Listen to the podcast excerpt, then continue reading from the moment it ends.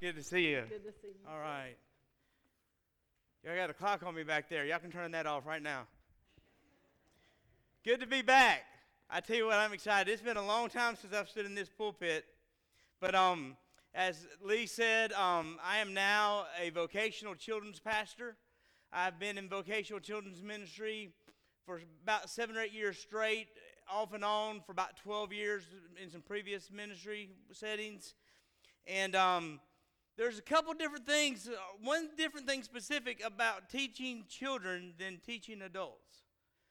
You can ask adults rhetorical questions and they won't answer. Children will answer rhetorical questions with the most utter and brutal honesty that they can muster. Don't ever, if you're teaching children, don't ask them rhetorical questions because you will get answered. But I love working with the little. I like to call them the littles. They're so much fun. They're a hoot. I love it when preschoolers come up and hug my leg and say, "Oh, I love you, Mr. Rich." I say, "I love you too." Now get off. Get off.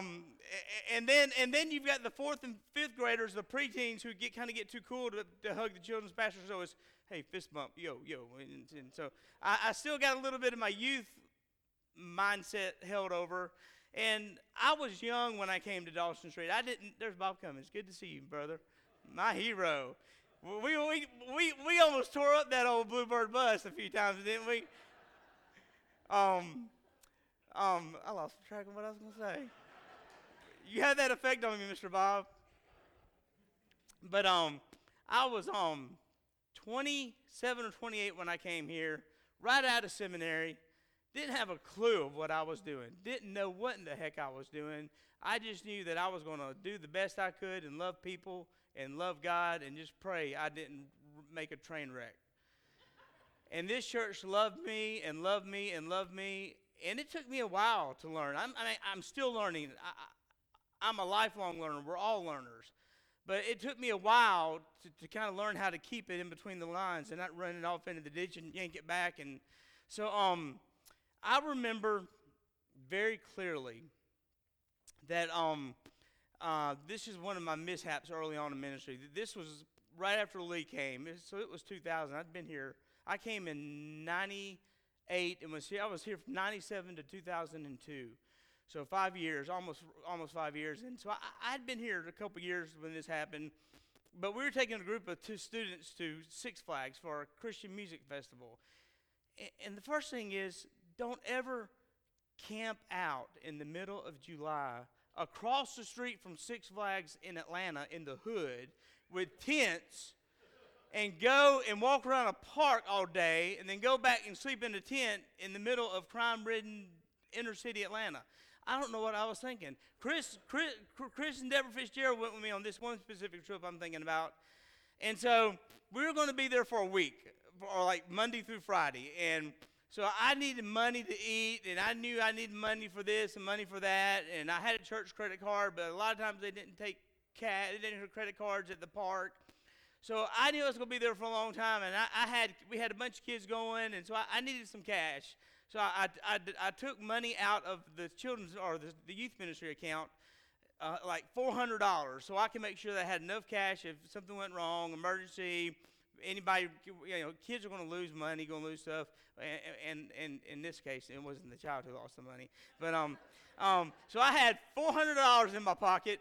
I had the church credit card, and back then in '99 or 2000, having a $500 long distance prepaid card was like gold, because there was no cell phones, and long distance. If you want to call somebody long distance, that $500 long distance card was great. And the church, I had it from the church, and so I could call long distance. I could make long distance calls. And we rented a van to go, and we took one of the smaller buses, the old. I don't know if y'all still have the mini bus. We took the mini bus, and we go to Six Flags, and we're there, and it's early on in the trip, like the first or second. I think it's like the second day, and we're out in the hot sun. And so anyway, I remember we're riding me, a bunch of kids, and I were getting on the Mind Bender. And so, but let me back up. Before the trip, my wife says, "Rich, don't take a backpack. Take a fanny pack, so you can put all your stuff in your fanny pack, and you don't have to take it off, and it's handy right there." I said, I said, baby, I'm too cool to wear a fanny pack. You don't understand. I'm not wearing a fanny pack. I'm too cool for that. I'm wearing a backpack because I'm hip. You know, I'm a student pastor. I'm hip. And should have wore the fanny pack. So I have, and on top of that, I had taken my wallet with $400 of the church's money, probably $100 of my own money, church credit card, calling card. I think there may have even been a gas card in there from the church. And I had put it in my backpack with the keys to the rental van, and we're getting on the Mindbender, and I'm like, well, I can't ride the Mindbender with this backpack. Oh, there's a convenient little cubby right there. I can put it in the cubby while I go ride the Mindbender. So I ride the Mindbender at Six Flags, get off. There's my blue backpack right where it was. Grab it, and I go. And we're having fun. You know, it's hot, though, and so we're going to eat, and I'm hungry, I'm sweaty, I'm tired, I'm ready to eat.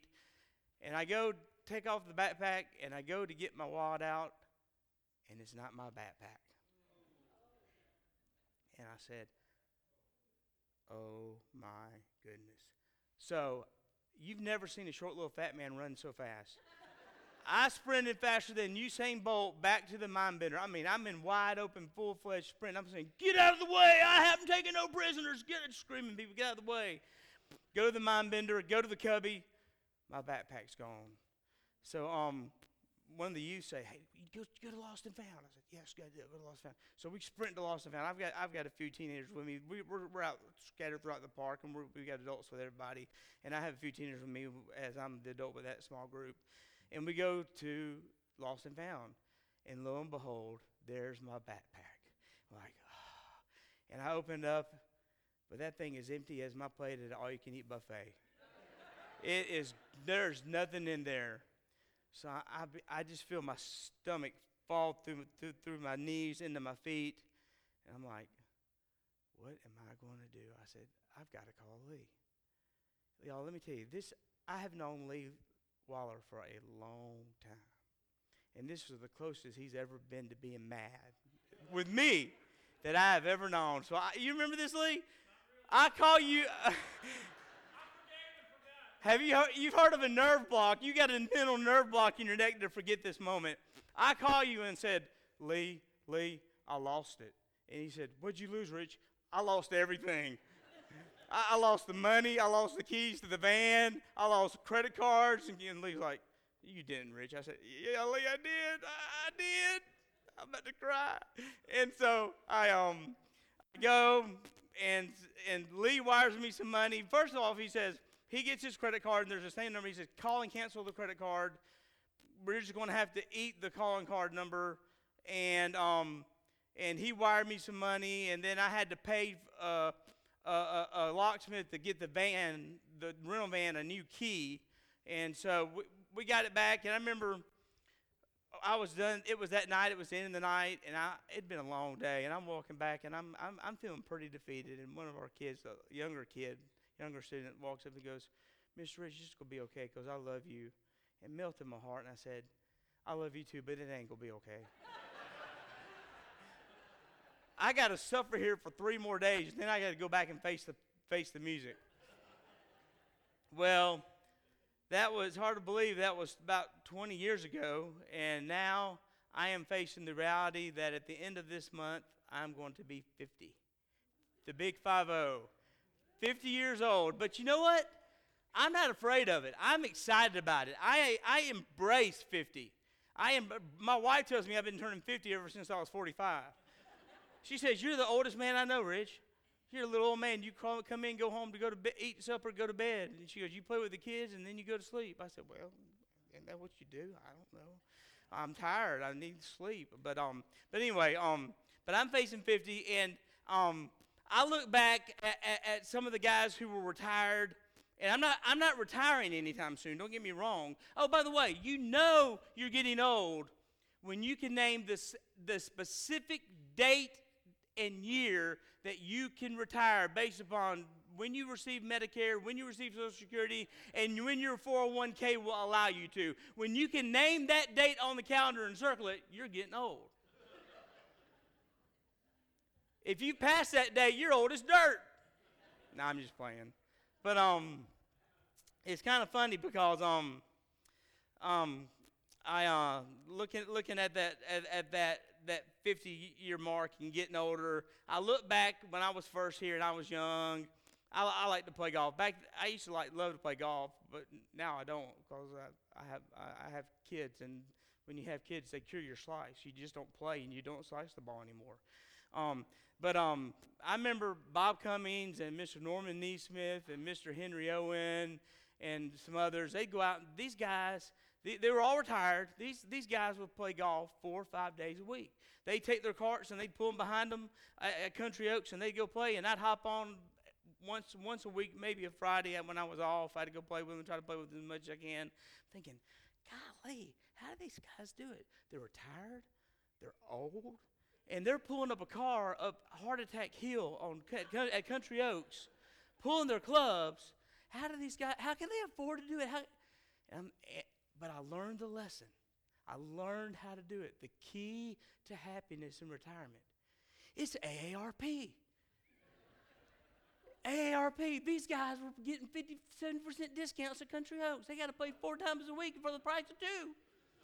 I'd play that much too if I had that kind of discount. And I'm going to get that kind of discount here in about 25 days or so, 23 days, but who's counting? But I'm excited about AARP. I mean, I get discounts on food. I get discounts on hotels. I get discounts on vacations. I get discounts on travel. Everything. There's discounts for everything. That's something some of y'all may be saying, well, you know, I don't support AARP and their liberal agenda and their politics. Well, you know what? That's all good, and I respect that. But for me, politics are out the window when you get 50% off at the Golden Corral. But I'm getting older, and AARP has become a reality here in just a couple, 3 weeks. I'm going to be an official AARP member. Excited about it. But also, with age and growing older, it's not just a time of relaxing and playing golf, and there also comes a lot of anxiety, a lot of fear, and a lot of worry. Last January, a year and a half ago, I fell in the ice outside of my house and broke my tailbone. My neighbor said they heard a howling coyote. I said, that was me. Oh! So, and I fell and I broke my tailbone, so I went to the doctor, and she checked me out, said there's nothing we can do, gave me a donut pill. I had to sit on a little donut pill. I had one in my home, one in my office. Oh, by the way, let me just interject. You know you're getting old. You know you're getting old when you have a pair of reading glasses that you bought when you have 12 pair of reading glasses that you bought at the Dollar Tree in every room of your house, so you never have to go without reading glasses. You're getting old. Anyway, I had a donut pillow at home, in the office, in the car. I had like a dozen donut pillows. I could be like a dozen donuts. I had a dozen donuts. And I had to sit on donut pillows every way. Well, anyway, my doctor said, Rich, I want to do some blood work on you. You're overweight. I was pretty bad overweight. I'd gotten back. I was here 3 years ago, and I was rather slim. I'd lost some weight, but I put it back on because I took it off the wrong ways for the wrong reasons. When you take it off by starving yourself so you can look good, you're not going to maintain it. So I'd gained it back, and she did blood work. She said, Rich, you're diabetic. She goes, your A1C is really bad. Not really bad, but it was bad enough where it was off the charts, diabetic type 2. She goes, and you have kidney malfunction due to your diabetes. They call it nephropathy,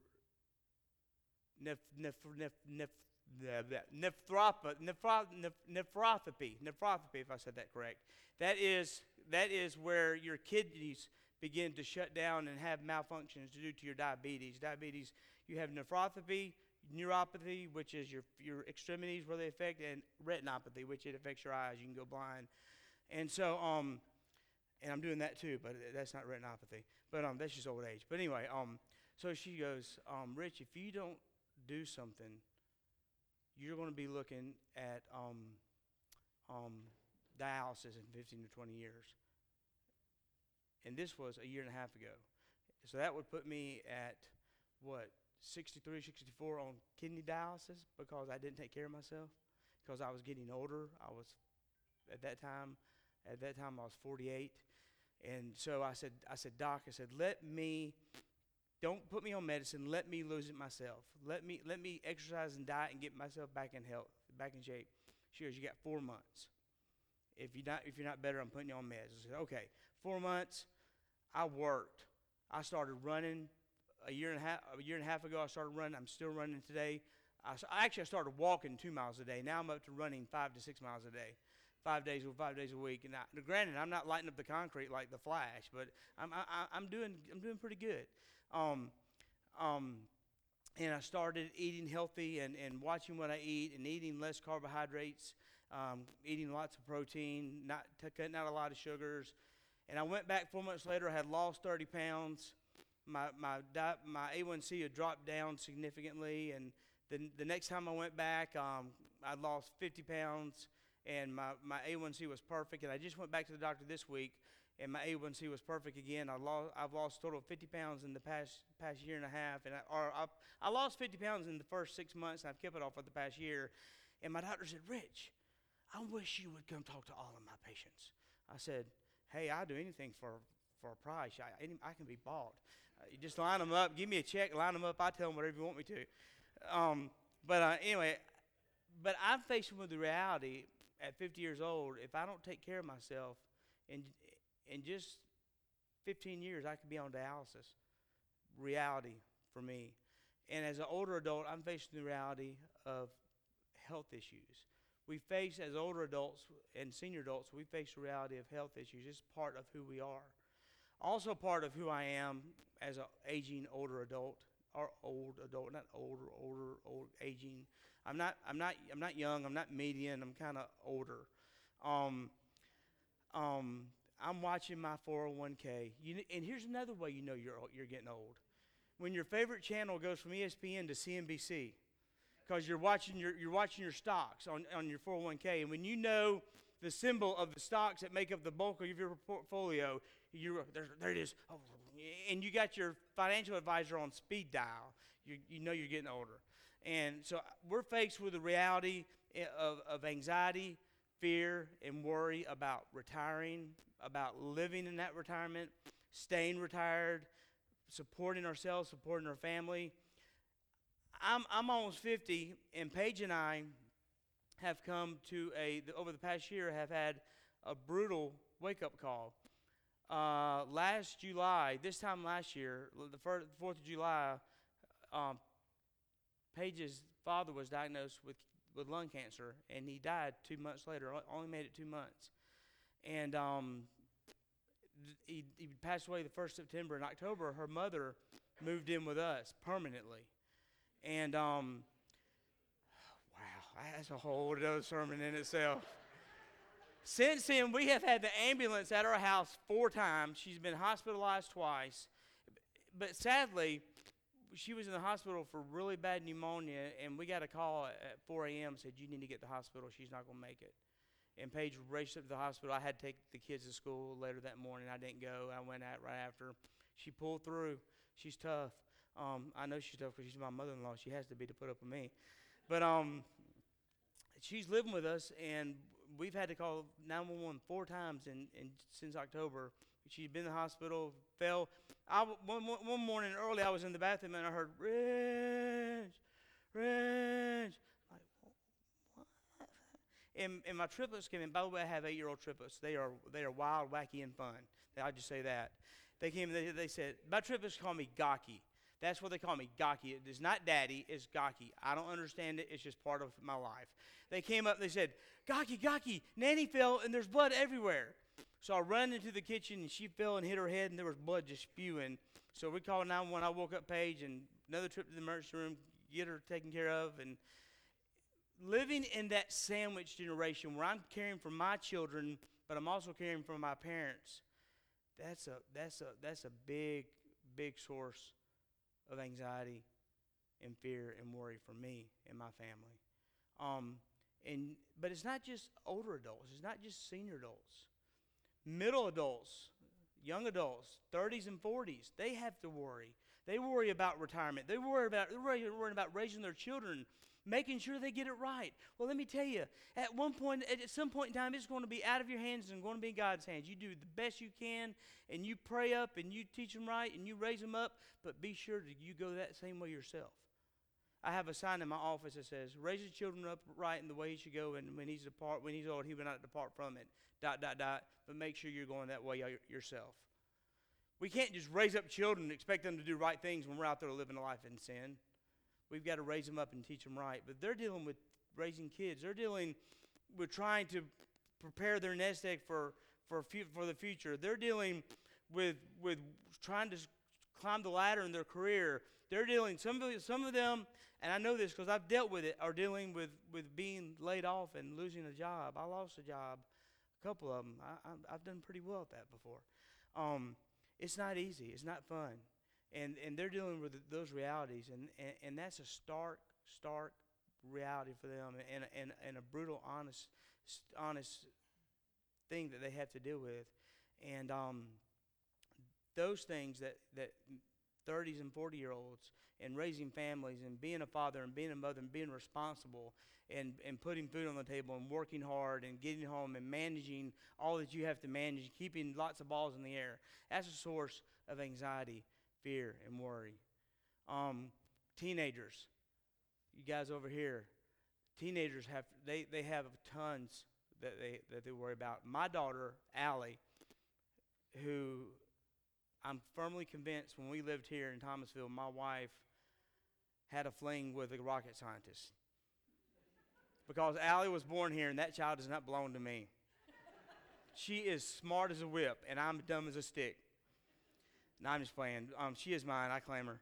But when she was in 10th grade, she was in a private or in a public charter magnet school for academic magnet school. She had to apply. She got in, and she became obsessed with making straight A's. She didn't obsess with making just straight A's. A 93, it wasn't good enough. She wanted to make 100 on every test, in every report card. At the end of every year, she wanted to be valedictorian. She wanted to have the highest weighted GPA there was, so much as to where it pulled her down and brought her into a deep level of anxiety and depression. And she began to suffer, and we recognized it. We talked her through it. We didn't talk her through it. Paige and I talked through it, and we got her some help, took her to a doctor. She got some help, and with a lot of love, patience, and compassion, and a little bit of Zoloft, she got through it. I'm being honest. It was kind of funny to say, but I'm being honest. She needed medical attention. It was that bad. That was a reality for her.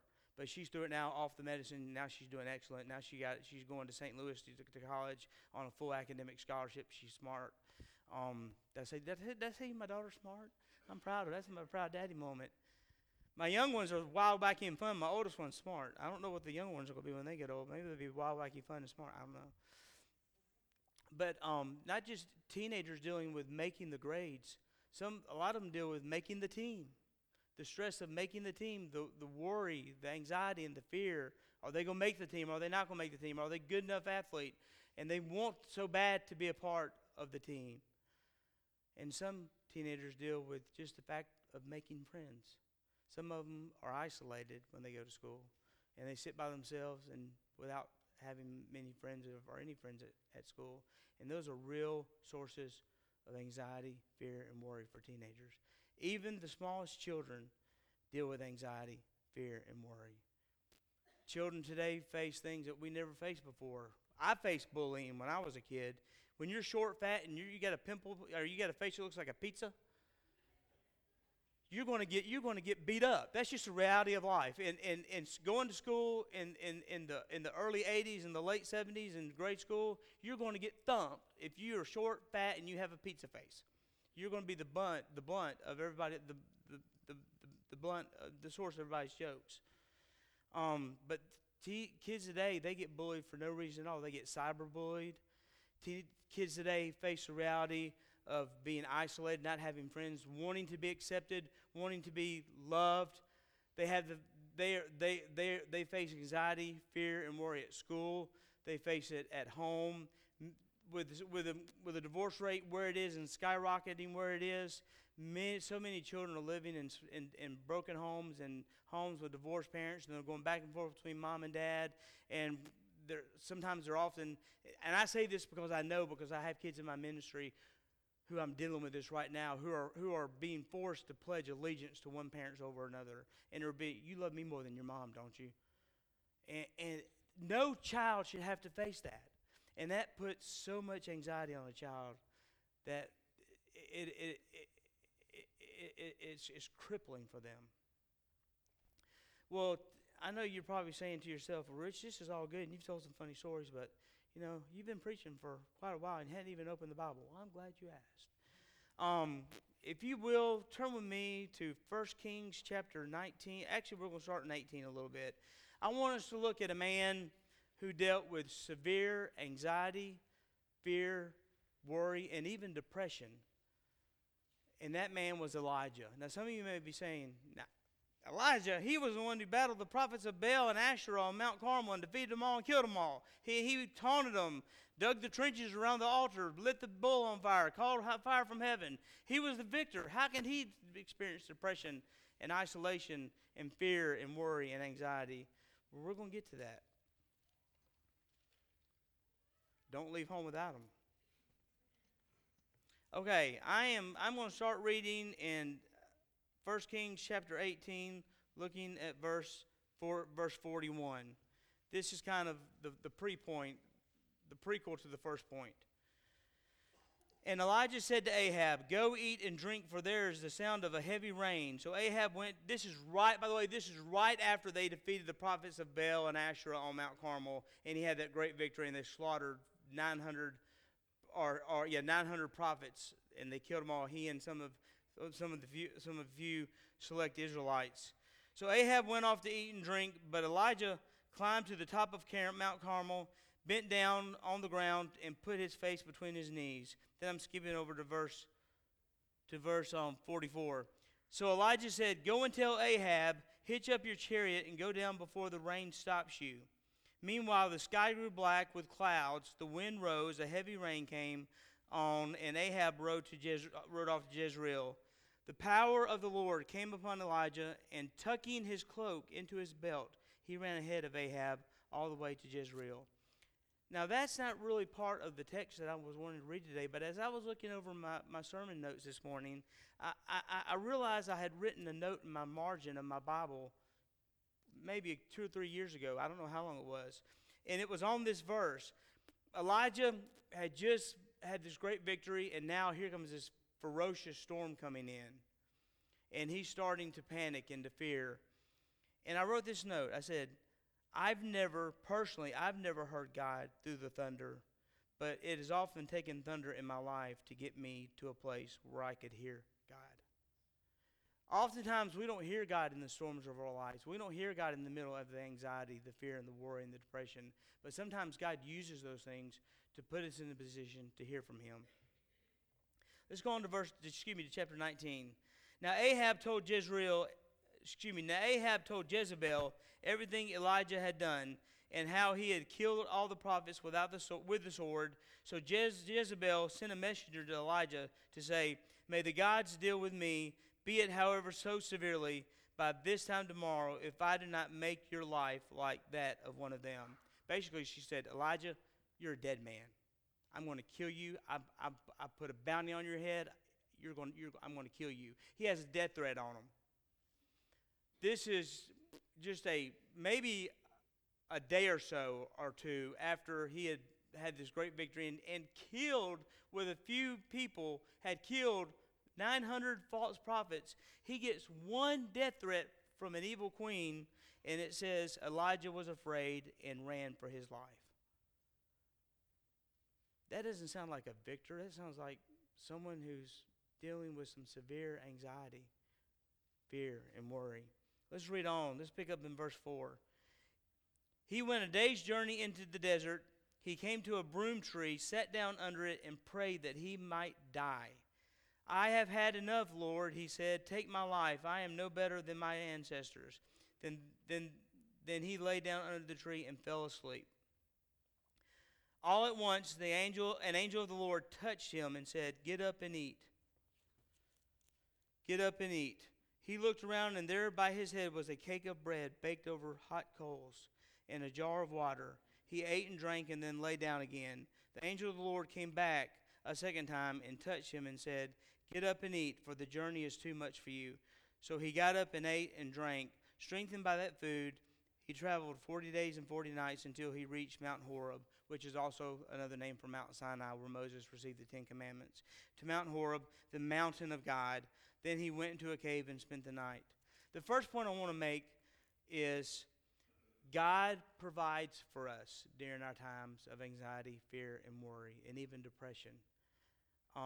My daughter has experienced depression. I have experienced depression on a level that I will not get into this morning, but on a level where I was in a very dark place for a very long time.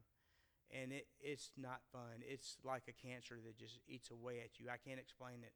But and Elijah was experiencing this, and he was so depressed and so full of anxiety that he prayed, God, just take my life. Just kill me. Take me away. Take my life. I don't want to live anymore. This is shortly after this huge victory. But God provided. He gave him something to eat twice, and then something to drink. And then he said, now you're strengthened. Now get up and go to the top of Mount Horeb and go to this cave. And then let's pick up and read in verse 9 and continue on in verse 9. And the word of the Lord came to him. This is Elijah. What are you doing here, Elijah? He replied, I have been very zealous for the Lord God Almighty. The Israelites have rejected your covenant, broke down your altars, and put your prophets to death with the sword. I am the only one left, and now they are trying to kill me too.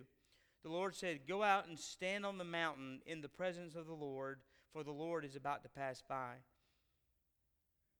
Then a great wind and a great and powerful wind tore the mountains apart and shattered the rocks before the Lord, but the Lord was not in the wind. After the wind there was an earthquake, but the Lord was not in the earthquake. After the earthquake came a fire, but the Lord was not in the fire. And after the fire came a gentle whisper.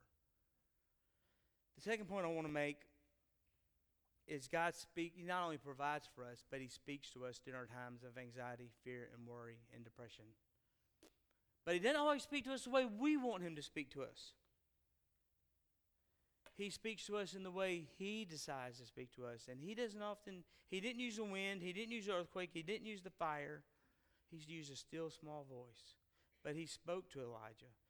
He spoke to him, and he ministered to him, and Elijah heard him. Why did Elijah hear him? How did Elijah hear him? Because Elijah positioned himself to hear from God. Let's read on. Going on in verse 13, I'm getting to my third and final point. When Elijah heard it, he pulled his cloak over. When he heard the whisper of God, he pulled his cloak over his face and went out and stood at the mouth of the cave.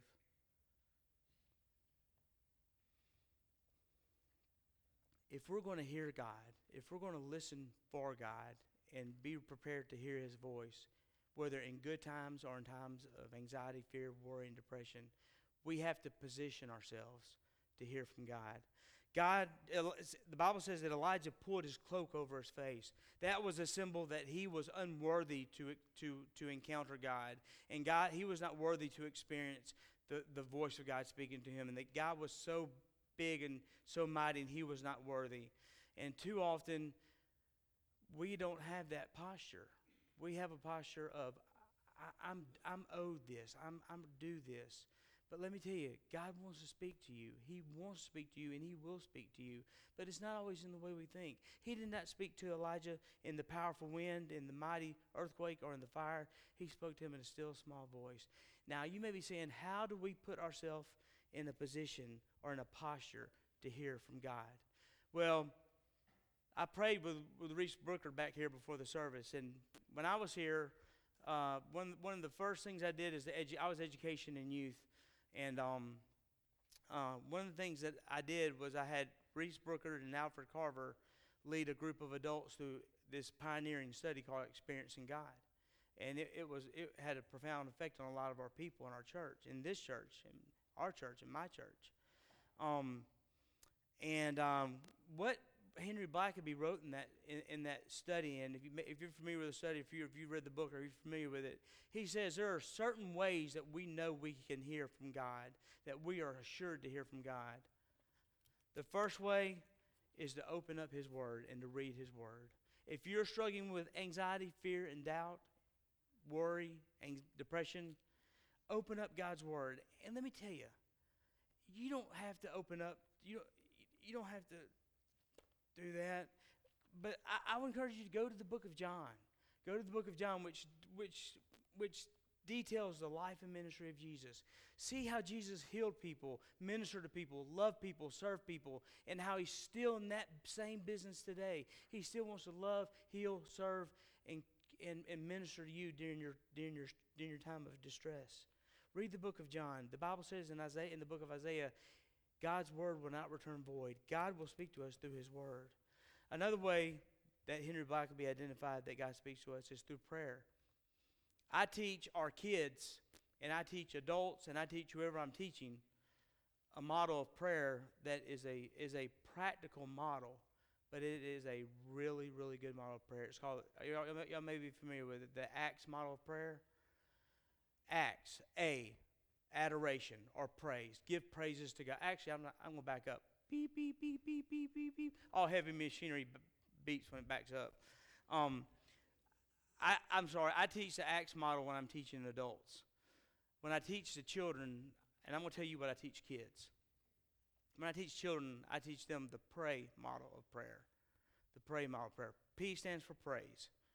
Give God your praise. Thank Him for what He's done for you. Praise Him for who He is. Give thanks. List and write down or speak out loud all that God has done for you. Nothing is more combative to anxiety than a grateful heart and a heart full of gratitude. And when you list everything that you had to be grateful for, you'll be amazed at how much God has done for you and how much He's doing for you even now in the middle of your turmoil and your strife. R stands for repent. Confess and repent your sins. Repent your sins to God so He will hear them. He will hear your prayers. A stands for ask. Ask God to help you to come out, help you to get the help you need to come out, to be freed from that anxiety that's holding you down and from that fear and from that worry or that depression. Ask Him. The Bible says, ask and you shall receive. And the Y stands for yield. Yield yourself to hear from God. Put yourself in a position. When you're yielding in the intersection, you're putting your car in a position that you're not going to hit another car. Yield yourself to God and put yourself in a position that you can hear from Him and hear His word, hear Him speak to you through His word and through prayer, and He will speak to you. When you yield yourself to Him, He will speak to you.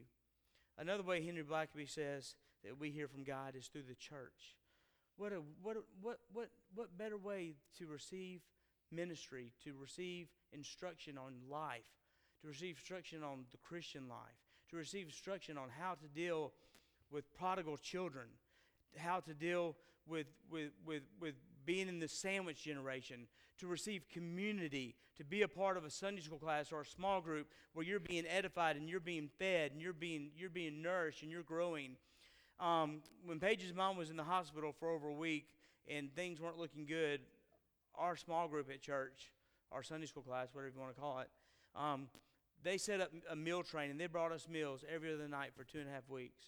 They said, that's a benefit of being a part of a church family. They're going to lift you up and provide for you and support you and pray for you and minister to you. You're going to receive God's teaching through this pulpit. I know you will through this pulpit. You will through Sunday school classes. I know teachers like Bob Bradford, who teaches faithfully, and I think you're teaching now at an assisted living. Yeah, but if you're a teacher, thank you, because people are being edified and glorified, and God speaks through the church. He speaks through this body of believers. He speaks through the fellowship. And the fourth way Henry Blackaby says we can hear from God is to surround ourselves with positive Christian influence. And you may be saying, well, Rich, I work in a secular field, and I'm not around Christians. Well, you know what? Go find one. If you can't find one, find a young person and mentor that person. And find an older person and allow that person to mentor you. Be discipled and be a discipler. Someone said Everybody should have a Paul. Everybody should have a Timothy. Everybody should be discipled by Paul, and everybody should be discipling a Timothy.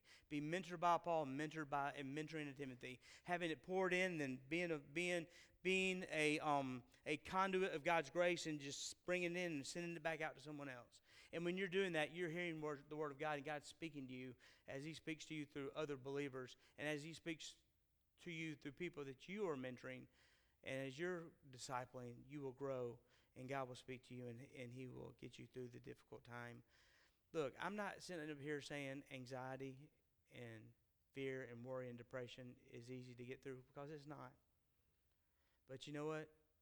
God conquered not just the grave, but He conquered everything that comes before the grave and after the grave through His Son Jesus on the cross of Calvary.